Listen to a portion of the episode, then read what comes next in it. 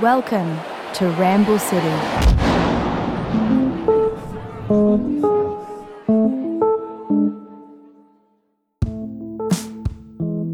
I suppose so. I, I, I went through quite a few bands in Liverpool before I got there. Gerry, I read somewhere, sorry to interrupt, I read somewhere that between 1958 and 63, there was something like 500 different bands that would form and reform. oh, And, uh, God, try a thousand. The size of Liverpool was what? It wasn't that big. It was like 300 square kilometres, wasn't it? Like, It was about 800,000 people, I think. 800, Wow. eight or 900,000 people.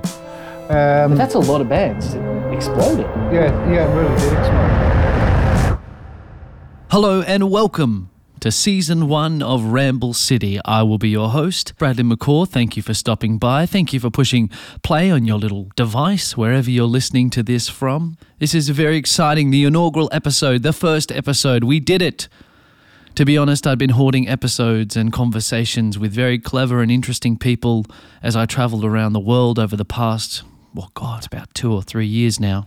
So imagine my excitement to finally be bringing you this very first episode. And we're actually beginning today with the very first conversation that took place way, way, way, way back when I first started this whole project. So I'm so excited that you're here. And look, without further ado, let's talk about our first guest for today, Mr. Jose McLaughlin.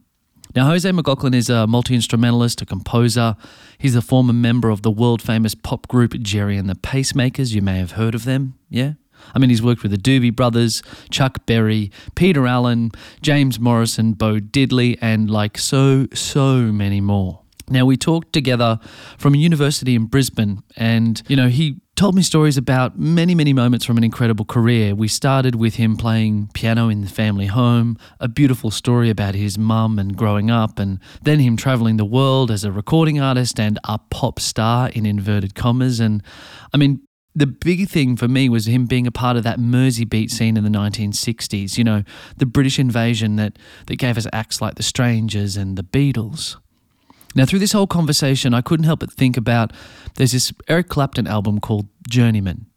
And uh, I had no idea what a journeyman was. And I did some research, and a journeyman turned out to be this idea of someone that makes a life in a trade uh, pretty much like music or a trade like being a sports person. They're never the, the most famous, they're never the most hugely successful, but they travel town to town, check to check.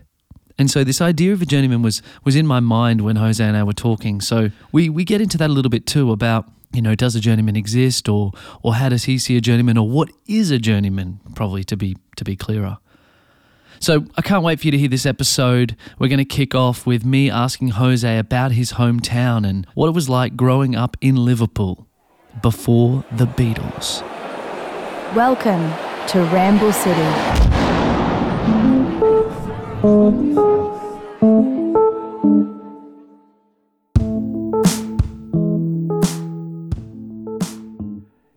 Yeah, well, I suppose when I was young, I didn't really know anything else other than the environment that I was growing up in.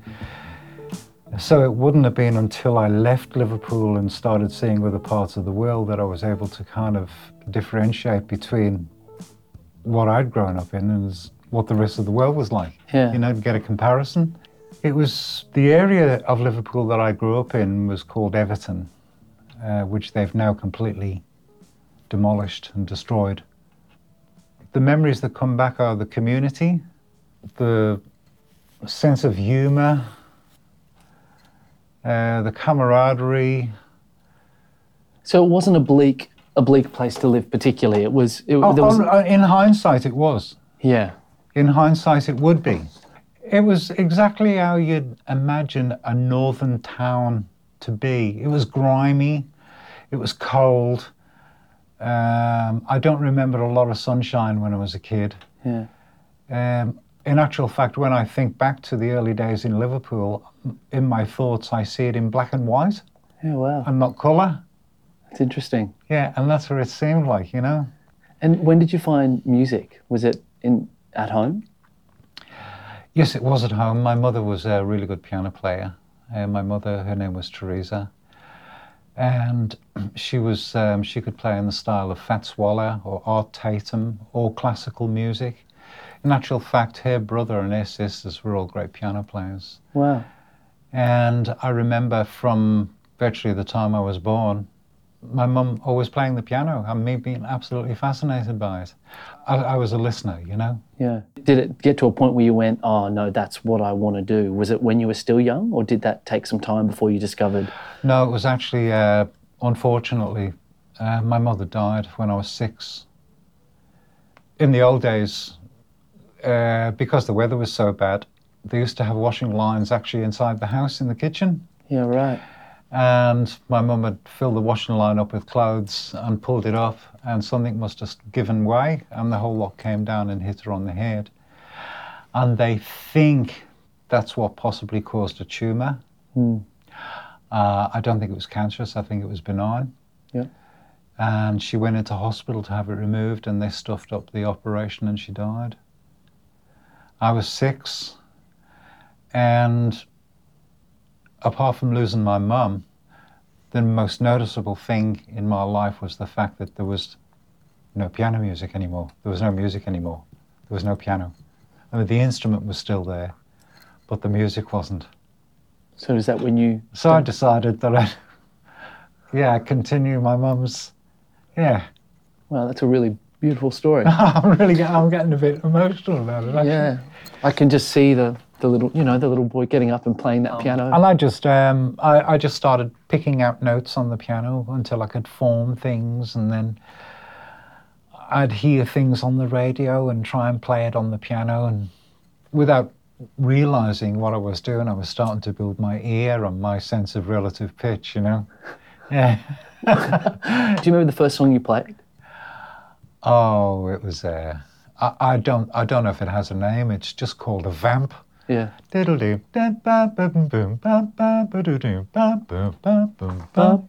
Yeah, that one. Yeah, that one. Um, my dad showed me how to play that actually because he could play a bit of guitar, and I just kept going. So I'd go like when I'd come home from school at the end of the day, where other kids would go out and play football in the streets, I'd go to the piano and sit there and try and pick pick things out all the time until I got eventually better and better and better at it, at doing it. Yeah. It amazes me because the when I looked back um, just about that the time of music through the 1950s and into the 1960s and I guess the, the end of the 40s that we're talking about now too, that you know Liverpool was a place that was around for the, for the port, Yeah. like as in the harbour, not the, the drink particularly. Yeah. and uh, it turned into this this place that was known for this this fashion and this sound. Yeah. Do you remember a time where it started?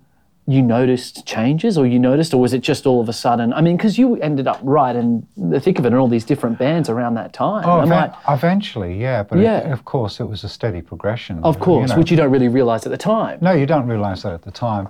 And I mean, round about this time, when I was starting to pick out tunes on the piano, um, L- Liverpool was a huge Um, it was a huge seafaring. It was the main port uh, that dealt with trade with the United States. Where the docks were weren't, in actual fact, very far from where I lived. So it would be possible to walk down the hill from where I lived in Everton and end up on the dock, what we call the dock road, where all the uh, factories would be and the ships and the and the River Mersey was right there. So it's kind of like it was in your part of your being. It was in your lungs. You know, it was Yeah. yeah. Where we lived, we had um, it was a a house that was built over what used to be an old shop, and my dad at the time he, after the war, after he got out of the navy, he decided he was going to convert this shop into a cafe, which he did. Uh, became quite a focal point in the local area, so a lot of people used to come to the cafe.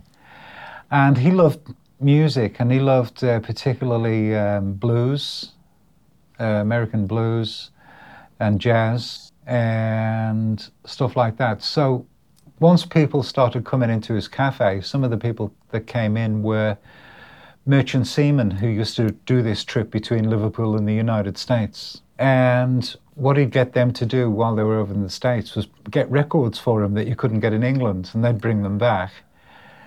He'd play them, and of course, I'd hear them, you know?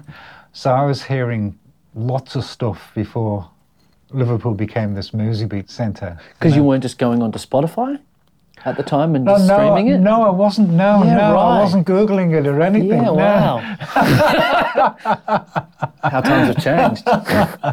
so you're there, the music's playing in your dad's cafe, Yeah, and one of the things I, I've been thinking about listening back to a lot of the music, just uh, of, of the, the Mersey Sound and all that, is that the differences between the the grimy sort of dirty gut bucket blues of that time that turned into this kind kind of standing up straight kind of it's still jovial and it's still yeah. you know but it's certainly not as down home Don't- no, it isn't. is no, it? no. It's a bit more theatrical in a sense. Was there something about the people that of the personality you think that that lent itself to that in a way? Like Possibly, yeah. I, there was the music. By the time it got to the um, mid to late fifties in Liverpool, um, there was a lot of jazz. There was a, a lot of people like jazz, and in actual fact, the Cavern Club was originally a jazz club. But that seemed to be too uh, way out of people's reach uh, uh, as regards being able to par- participate in that. And it wasn't until people like um, Lonnie Donegan started coming out with a, a type of music that was called skiffle, which was kind of like a very happy-go-lucky kind of co- almost country and western trad jazz kind of mix, you know, that people felt that oh. Well, I could do that because all you need to do is go out and buy a very cheap guitar, get your mother's washboard, so get a, a tea chest with a broom handle on it and a piece of string tied tightly, and you can make all these sounds, you know? Which is, in actual fact, what the uh, Quarry Bank, uh, the Quarrymen were, which was uh, John Lennon's first group. They were a skiffle group. There was lots of these skiffle groups around, which were later to develop into the groups that we knew uh, from the Merseybeat scene. The thing about Liverpool is it's called the capital of comedy everybody's a comedian. Everybody is. So it doesn't matter what you do there, it's injected with some sense of humor and some sense of self deprecation. Yeah, right. You know? Yeah. And I think, and also Liverpool was a really poor place. It was totally avoided by people down south. London, Liverpool, never heard of it. You know? right. It was kind of one of those places, even though it was important uh, financially as regards um, the mar- marine stuff. It was totally disregarded as kind of like any social meaning or whatever. So, because it was cut off so much from the rest of the country, particularly down south, Liverpool just went ahead and did its own thing without anybody else kind of noticing Wow. you know? So all these skiffle groups developed, and then they eventually decided to get electric guitars instead of cheap ones, and proper basses and drums. And um, what was happening to us with the records coming in from the States was happening to lots of other people. So they were hearing, you know, uh, Chuck Berry and all that stuff when the BBC wasn't playing it. But just one thing led to another, and all, and all of a sudden you've got these groups playing American R&B and rock and roll Liv- with a Liverpool accent. The natural progression for American folk music.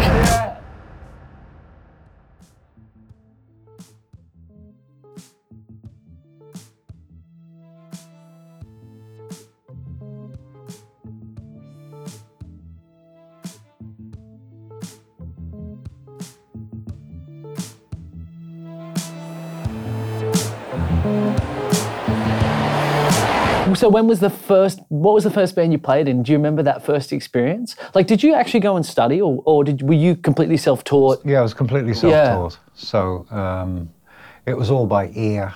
But by that stage, I was listening to say Dave Brubeck play Take Five, and I could take that down off the record and play that on the piano. Yeah, right, You know? yeah, that yeah. kind of thing. So I developed to a good stage. A, a pretty pretty good starting point to walk into a room and say, "What do you want to play?" Doesn't matter. what do you mean? It's from the other side of the world. It doesn't matter. So my, I developed my ears pretty well, and um, we actually moved from Everton now to a place called Orrell Park, um, and I got to know some guys in the area. I was about thirteen, and they were putting a group together, and they said, "Do you want to come and play in the group?" You know, which was on piano. Um, as a consequence of doing that, I started learning basically what you'd call the standard repertoire. You know, the Jerry Lee Lewis's, the Chuck Berrys, um, Bill Haley, Louis Jordan and his Tympany Five, uh, Booker T and the MGs, uh, all that kind of stuff. You know, yeah, The stuff that we're all going back to still today. yeah, yeah, Trying to yeah. get our head in the game. yeah, and, and doing that all by ear, basically. We all were. Every every group, every member played by ear. And how did it how did it go from that to then getting the call from to, to join Gerry and the Pacemakers? Do you remember was was it you circulating in lots of different acts and just becoming a hired gun and a session player? Is, was that the progression? I suppose so. I, I, I went through quite a few bands in Liverpool before I got there. Gerry, I read somewhere, sorry to interrupt, I read somewhere that between 1958 and 63, there was something like 500 different bands that would form and reform. oh, Uh, try a thousand. how, yeah. how, and so the, the, the, the, the size of Liverpool was what? It wasn't that big. It was like 300 square kilometres, wasn't it? Like, It was about 800,000 people, I think. 800, Wow. eight or 900,000 people. Um, but that's a lot of bands, isn't it? That's a lot of bands. It exploded. Yeah, yeah, it really did explode. Yeah, and there were what started out as um, these little bands playing in. Uh, well, there was a limited number of clubs, I suppose. There was the Cavern, the Iron Door, um, clubs in town for them to play. But all of a sudden, to accommodate these bands, there's an expansion of um, halls, uh, pubs, all kinds of places all of a sudden sprang up that were putting on dances more or less every night of the week throughout Liverpool. So everybody was working, everybody was gigging. Yeah. And everybody was bouncing off one another and learning from one another, you know? Yeah. And if you weren't playing, you'd go to listen to somebody else and you'd pick something up. Oh, they're doing that tune. Oh, we'll, we'll do that too. a little sidestep, but do you find that that type of that, that's something that I've heard from a lot of uh, people that have played with a lot of bands that have uh, how would you say a history of learning under the American philosophy in terms of music, which is um, sharing ideas and concepts kind of rather freely and like no no don't don't do that. Why don't you think about it like this or what's that lick? Can you share that with me? You know i know there's a lot of you mm-hmm. know there's a story of louis armstrong you know having his handkerchief over his hand so no one can see his fingering mm. and all that sort of stuff. Mm. But i found generally there was a lot of mentorship. Did, did you find that, that, that that's what we're talking about? And was there a lot of that sort of the same way in australia do you think? Yeah, I think there was. The mentorship in Liverpool seemed to work in a different way. yeah. Um, because everyone was finding it can I together swear on here? of course you can Oh, right. Okay. So, like, if we'll just bleep it out later the mentorship in Liverpool would involve something like um, you're in a band, you go up to the, one of the guys who are more experienced, and you'd say, How am I doing? And they'd say, Bloody awful, give it up. And you'd say, Well, fuck you. and you'd go home and practice and get better, and you get better than them, you know? I think that's what's carried over to Australia. I think that's the way we work as well. So, so I, I think that was the kind of mentorship that was. that was pretty hard. It wasn't easy. Nobody was nobody was really forthcoming in praise in those days. You really had to earn it, you know. Yeah, Was the Mersey Yeah. beat named after the Mersey Sound? Was it? yeah. Yeah, it was the. Mersey sound, Yeah. and then Bill Harry, to complement this, formed a, a weekly newspaper called uh, two separate words: Mersey Beat, like a policeman's beat. Yeah. It was his Mersey beat. And he would report on the goings on of what was happening in Liverpool with all the groups and stuff like that. And Yeah, be- wow. There'd be, you know, features and tittle tattle and rumours and all, all kinds of things. And there's another thing that I found, which was another, I think it was in 1972. I, I should have actually wrote this down, but I didn't. It was that there were at the top of the charts uh, in this particular time, it was five acts all from Liverpool. So one of them was a Lennon single. I think one of them was a McCartney single. One was um, Frankie Goes to Hollywood. Like all these. Uh, I don't. I think a lot of people think about Germany first when they think about the Beatles, and then they sort of think a little bit about Liverpool. But it really is. There seems to be something really unique and kind of uh, that circulated globally from Liverpool. You know Yeah. that sound. You know the same way we think about uh, the the South and Nashville and the sounds of Memphis and you know. Well, looking at this list, uh, the Beatles would have been the most popular, but they wouldn't have been the best musical yeah. out of all those groups. Um, the Big Three were considered, and the Remo Four were considered really musical, uh, as were the Undertakers. Yeah, King Size Taylor and the Dominoes. There was a lot of really, really good musical groups there, but you know, they weren't the ones who were taken on by Brian Epstein and promoted and had the, given the chance to kind of progress.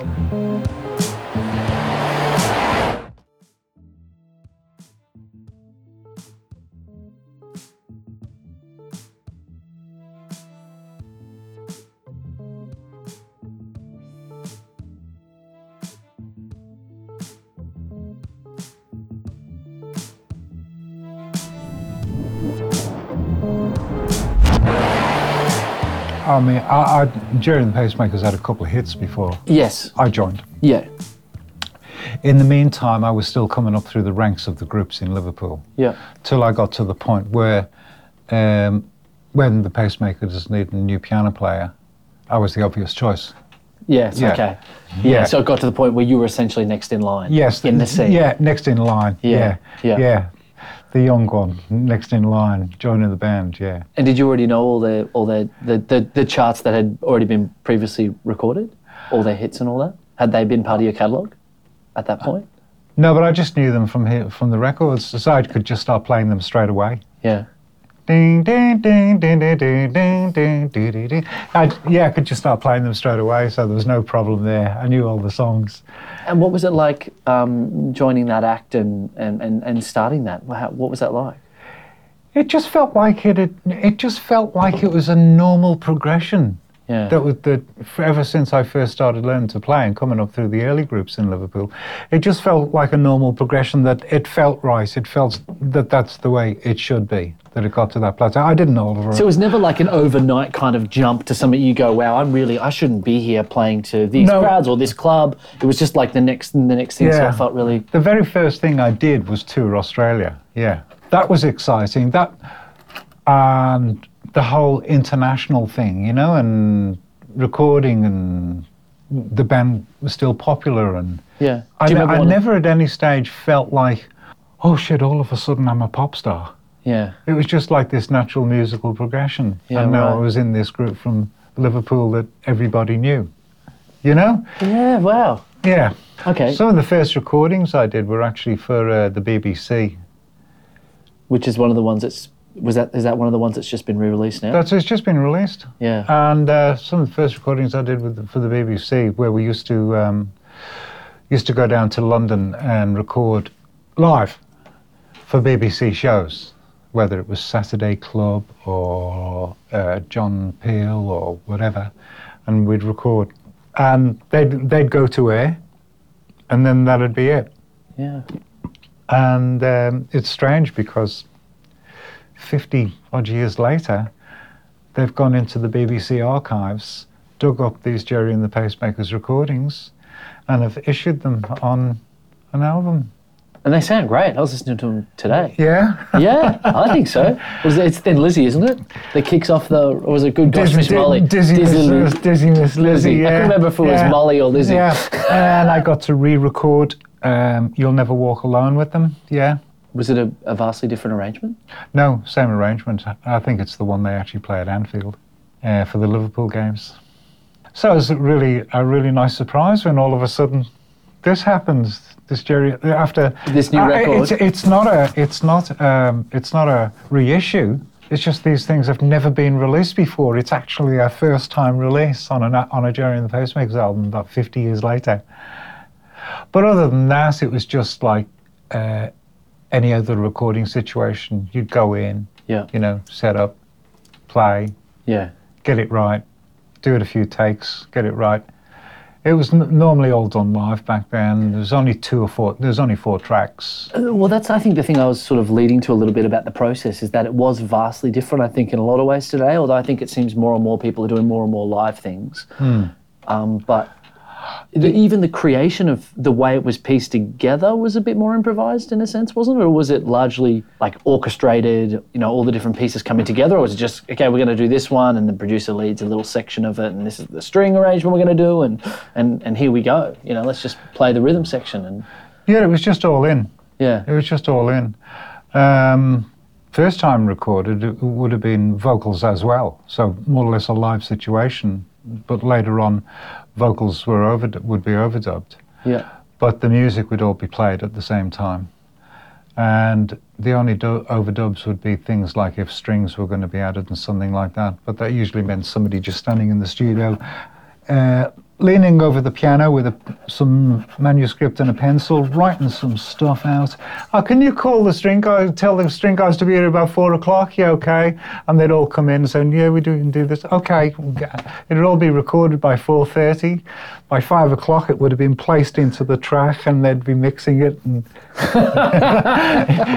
you, you'd have finished the record by about half past five, six o'clock that day. And then everybody would knock off. Because you, worked strict times in studios those days, especially if it was uh, the BBC or Abbey Road or anything like that. And nobody was allowed to touch any equipment other than the people in the white coats. Wow. Yeah. they were the technicians. And They were a medical every- team, apparently. Yeah. they, moved, they moved everything around, you know? it has changed tremendously. With the advent of digital technology, it's changed completely.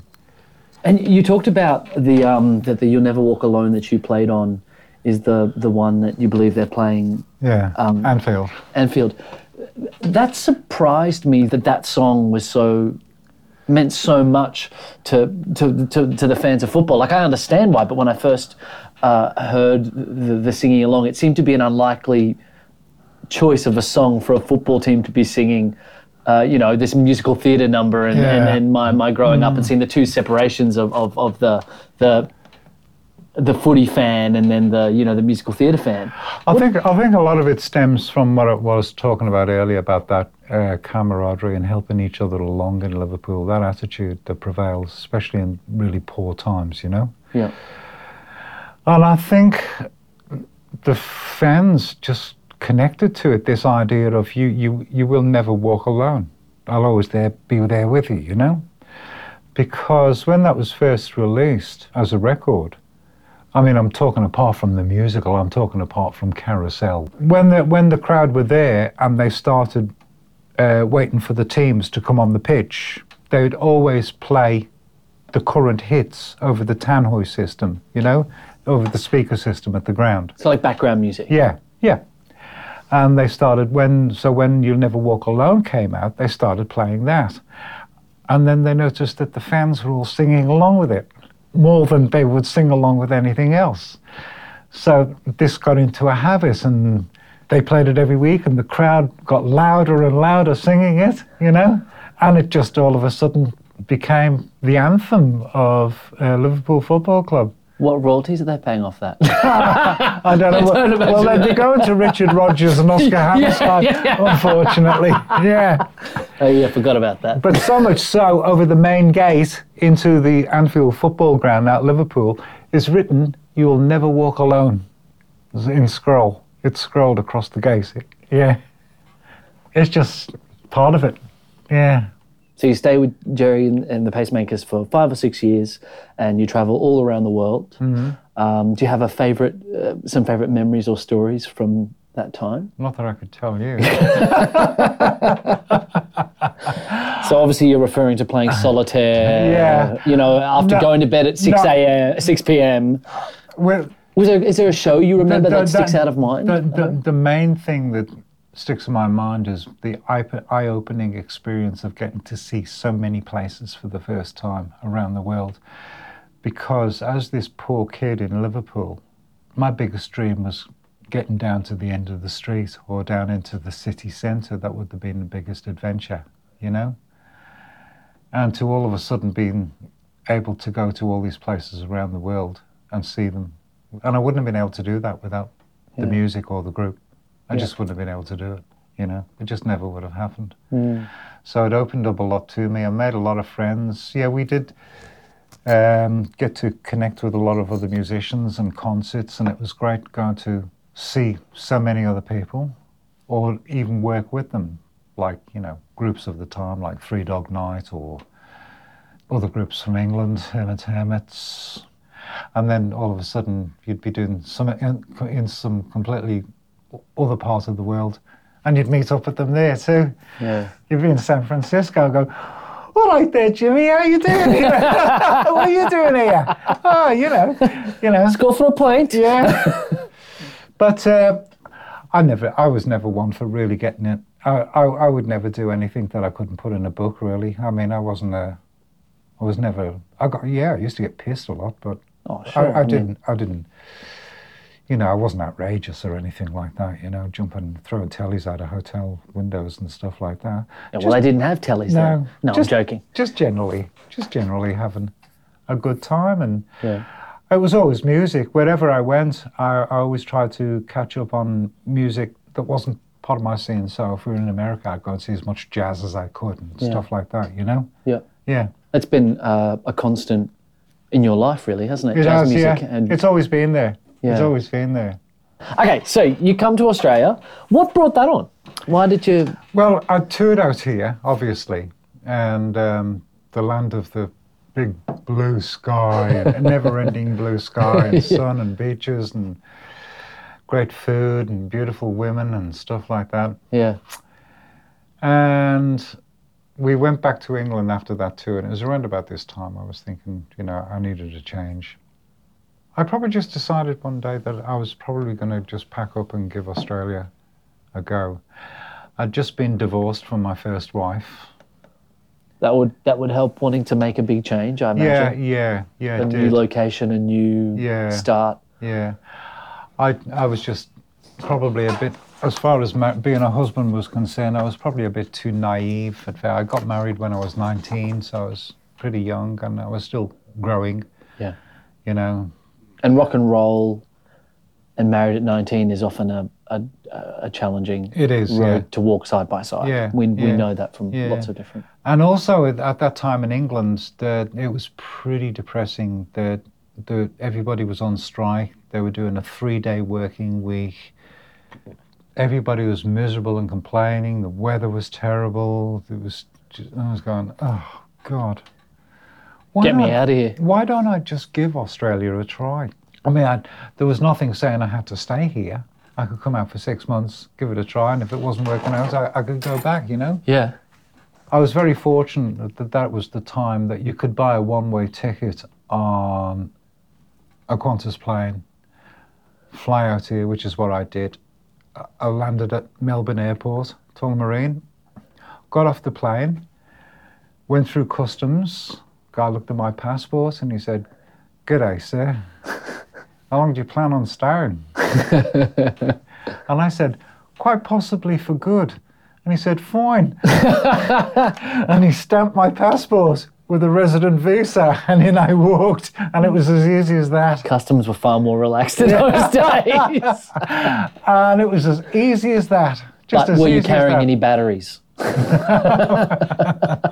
Probably not. It was as easy as that. I just walked into the country, Yeah. and I'd already made uh, established some contacts here uh, from the tours out here. Yeah. notably some people who were quite heavily involved in the Australian music industry and pop industry in particular. Yeah. And as soon as they knew that I was back in Melbourne and I'd come to stay there, there were just offers of work from everywhere, yeah. One story that I read about um, online was you were watching the TV and you saw the show New Faces, Yeah. which was like the 1970s equivalent of Australian Idol Yes. today. And so uh, you went on that. Now, was it just you? Was it with a band? No, it was with my girl, Australian girlfriend. And you, I, by this time, I'd acquired an Australian, a beautiful blonde Australian girlfriend, and who also happened to be a really good singer. and so you saw this show, and then you both. And I said to her, why don't we go on that? Because, you know, one I, a thing I teach my students at uni is the fact they say, how'd you get work? And I said, well, you've got to get noticed. You've got to get people to Yeah. notice you, you know? Yeah. Yeah. So you So you were it- ahead of the time. Yeah.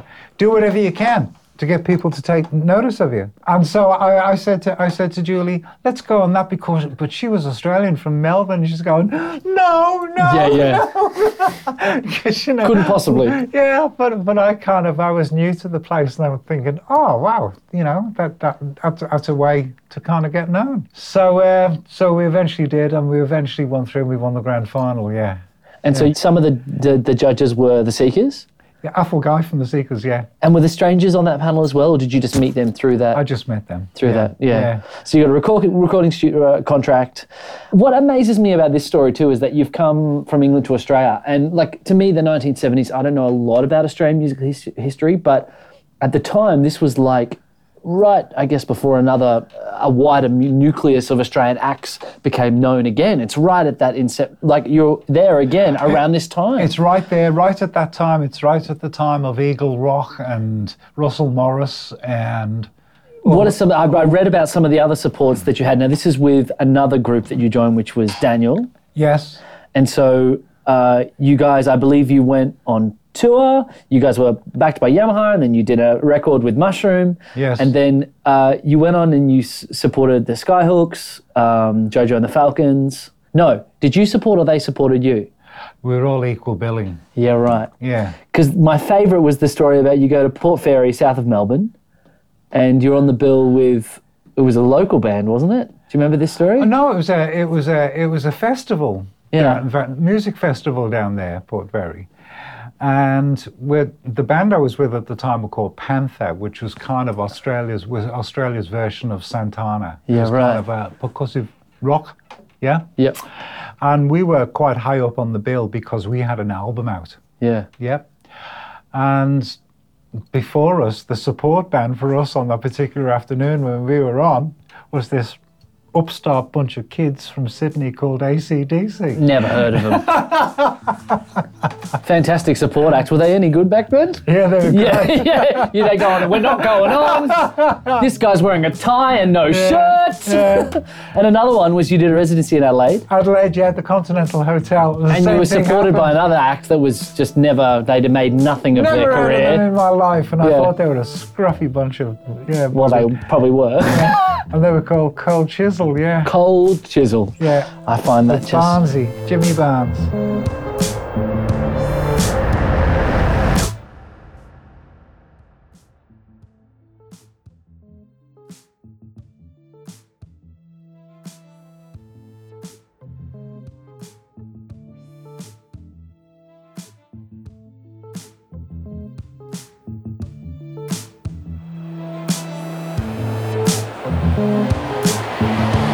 We haven't even talked about then your, your career as a composer, writing many hit recordings for several TV shows, jingles, documentary films, and composing the official Australian Olympic theme song for the Sydney 2000 Olympic Games. Tell us about that. That must have been, The Olympic Games one. yeah, writing that. That must have been really. How was that? Well, um, I, I I had written a lot a lot of stuff, and there was um, a guy named Shane Monopoly who was hoping that he was actually going to get into the Australian team uh, as a kayaker, and he was tra- he was muscly, you know, and he trained really hard for us, and he was doing really well. Yeah. Uh, unfortunately, in the long run, he didn't make the team. But he was also um, one of these guys who liked to try his hand at everything. He was, you know, very much entrepreneurial. He's got a very successful photography business. Yeah. And he thought, well, they've called for songs for the um, Sydney Olympics, and probably every man and his dog would have been putting in songs. They must have got thousands. you know. Yeah. But he, he knew he couldn't do it on his own, and and he'd heard about me Yeah. and my background Yeah. and n- Gerry and the Pacemakers and writing songs, and I'd done a few TV things then. Yeah. And so he approached me and got me on board, and that we'd write it together. And uh, he came up with this bunch of lyrics, and he said, "Could you put some music to this?" And I said, "Yes, I could." And I sat down, and uh, I think it took me about half an hour, and I had the music for it. And then what he actually did is he bought all the stuff. He set up a studio in his home. Wow. We got in all these professional people to perform this song we'd written. And then we sent it off to the uh, Sydney organising committee. Yeah. And it, so it obviously won. Is that correct? Or was it one of the? it got accepted. What, what they were looking for, they were looking for songs that would go on the official album. Ah, so they were songs about. yeah, uh, songs of inspiration. We won a lot of gold from memory, so I think it worked. Yeah. so um, we're basically initially they were looking for about 14 or 15 songs that would go on this album, Yeah. however many. And then ours, fortunately, was one of those. There was a bit of other political brokering that goes on in between. Of course. That'd be too boring to get into. But anyway, if it eventually succeeded in being accepted for this album. And then what they decided to do, they decided to play all the tracks on the album to the Australian team and, and ask them all which one they found the most inspirational. It was ours. Wow, Yeah. that's awesome. Yeah. So it became the official song. Yeah. Yeah. It became that. That's right, the theme song for Yeah. for them. Wh- What? How do you? How do you think about composing then? How do you approach composing something? I guess. How do you? How do you think about going into that? Uh, sometimes it might be a phrase that sparks off an idea for a set of lyrics, or I could be just sitting with a guitar or uh, piano and playing a particular set of chords will come, Yeah. you know, Yeah. and start building from there. So sometimes the words come first, sometimes the music comes first, sometimes it's a bit of both. Sometimes it comes easy, sometimes it's really hard, and you have to, you know, drag it out like constipation. It's, it's, so, and I think I write better when I'm under pressure. So if there's an actual a reason to write or a deadline to write, I will do it. I'll come up with the goods. Yep. I know I will. I'm confident that I will. If I don't have any reason to write, then it's more laborious. Yeah. Yeah. Uh, Something about the stakes, I guess, makes probably the yeah, it brings out the best in people, doesn't it? There's a, there's a quote here which I found of you. You said, if so, if someone held a gun to your head and you had to pick only one music to play, it would be improvised jazz music. Do you remember this? Im- improvised I jazz. you don't don't, remember, but this, but you said this. I'm not making this up. no, no, that's fine. And I it's can imagine- because it's because you felt most at home because it was a combination of all the music you have ever played that had come to an, come to a head, and that when you played this music that that there would be lots of all the things that you've ever played. So there'd be some bendy notes like a blues player. There'd be the odd country lick. Yeah. And to me, I find it interesting too that then it's like you're composing naturally on the spot without barrier, and there's no quicker deadline than make up something right now, That's right. Yeah. which kind of brings the best out Yeah. of someone, doesn't it? Yeah, it Do you- does. I think so too. Yeah, uh, and I think you have to develop a level of confidence in your in in yourself to be able to kind of feel comfortable doing that. But I do think you get to the point where, and I I ad, I advocated to the students at uni too that said let all your music be who you are. You know, you, you you are the sum of all the music you listen to, not just one form of music. So let it come out in your playing, you know? Are there parameters in which you use when you're thinking about improvisation? Does it depend depend on what you're playing? Is there a style? Like, do you have kind of like um, markers inside yourself where you go, when I'm playing this, I'm going to stick to this kind of thing? And No, I don't know. no, it's just open, kind It's of open the floodgates and let's make some music. It's open slather, yeah. Yeah. Yeah, and whatever comes out, comes out. It's going to be improvised. It's going to, which means. Yeah, we're talking about improvised jazz right now. So I'm going to, I'm sure that, that, sure that there is a jazz language, you know, which involves chromaticism and um, specific movements within a chord structure. But I will allow whatever else is going to come out w- within within that, you know. Yeah. So it, yes, I could be doing some kind of bebop phrase, but a, a country lick might come out there, or a a rock and roll lick, or something, or a bit of funk, or something like that will come out. Yeah. Because in a, in a way, I, I think about this quite a lot. That we are myself more than you because through your career and through all the, the, the different acts that you've played with and being a part of you know that Liverpool scene and, and, and the progression of that is that anytime I've come to these songs, I'm imitating a copy of a copy. You know, I'm imitating hmm. these people, so I am a copy of a copy. And I guess too, the Liverpool scene was essentially also that in which it was listening to American music, but it actually became something. It became very unique, a unique sound. Yeah. And it, would- then the British invasion went back, and it actually then inspired a whole other movement over there. That's right. So that is a very authentic sound. But I know for myself, if I sit down and play blues, it's it's It's going to be a bit derivative, it is, isn't and I it? think, and I think, yeah, That's an and interesting think- conversation. and I think that's okay. Yeah, you right. know, I, I because I think there's only on, there's only so many combination of notes and words and stuff like that that people can possibly come up with. You know, so I think no matter what you do, there's always going to be derivation there. Um, I, I, think it's what, how much of your own personality that you put into it that makes it different. You know, so if you if you're a particularly bleak person, your music will sound that way, and if you've got a, a crazy sense of humour, it'll it'll sound that way too. You know what I mean? yeah. So I don't think it's just the notes. I think it's how much of you that you put into it too. Yeah. So what I take from what you just said was that it's it's not necessarily about trying to recreate the wheel, but it's about putting yourself in that into the music, and then that will actually speak. yeah. That that the genre is actually just the the the palette and Yes. the colours are what you put on Yeah. on top of that with your personality. Yes. It's a really lovely way of looking at it because it actually frees you up to not try and actually be authentic. That's right. Because whenever we're trying to be authentic, we're trying to actually be someone else through us. That's right. So I think that's a really freeing way to look at it. It's, I think it's really great to hear that actually. I think we do go sta- through stages in music where we um, we try to emulate our heroes or try and be them to some degree. But I think this is a good thing because if you're say you're say you're a, a singer, well, which you are. As you are. well, let's say hypothetically we were good ones. hypothetically, a singer goes on stage, and all of us, and all of a sudden, instead of being involved in the songs, starts thinking, "Oh, there's a lot of people in here. Oh no, there's people from work over there that I know. Oh, are they going to like me? Uh, is is the band going to play all right? Am I singing in tune? Or, and all these things are going. Wow, I'm not wearing any pants. well, I forgot my knickers. Whereas if that person could go on stage and actually think that they were Barbra Streisand, and by concentrating on that, all this other stuff disappears.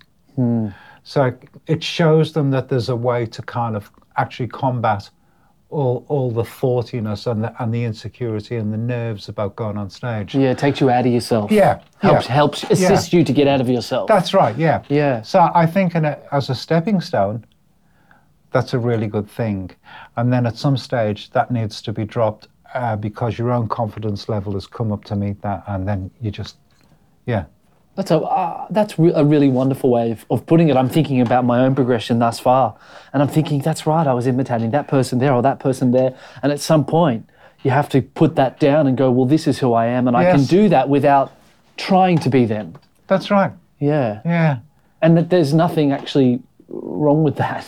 No, there isn't. That's a very natural progression. I think it is a very natural thing to happen, yeah. Yeah. and that sounds like the life of a journeyman. to be honest. Well, it is, yeah. picking up another disguise and putting it down and becoming more Yeah. who they are. no, no matter what I'd done musically in my life, uh, getting to the point in my life where the, where I had the realization that I could get up on stage and have fun and not really care what was when I realized that I was just free to do To be yourself. to be myself. Yeah, yeah, and that's felt like the journeyman that you're talking about. Because if I, I, it's probably not the goal that I realized I was aiming for when I was young. That there was th- there's some kind of realization about this. Hmm. But when it happened, it definitely felt like a goal in life had been reached. A, a, another type of success, if you will. Yeah, without actually realizing I was aiming for that. Yeah, yeah.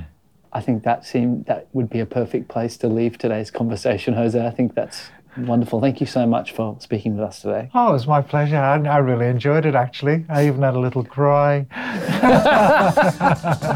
Thanks, Brad. You're welcome.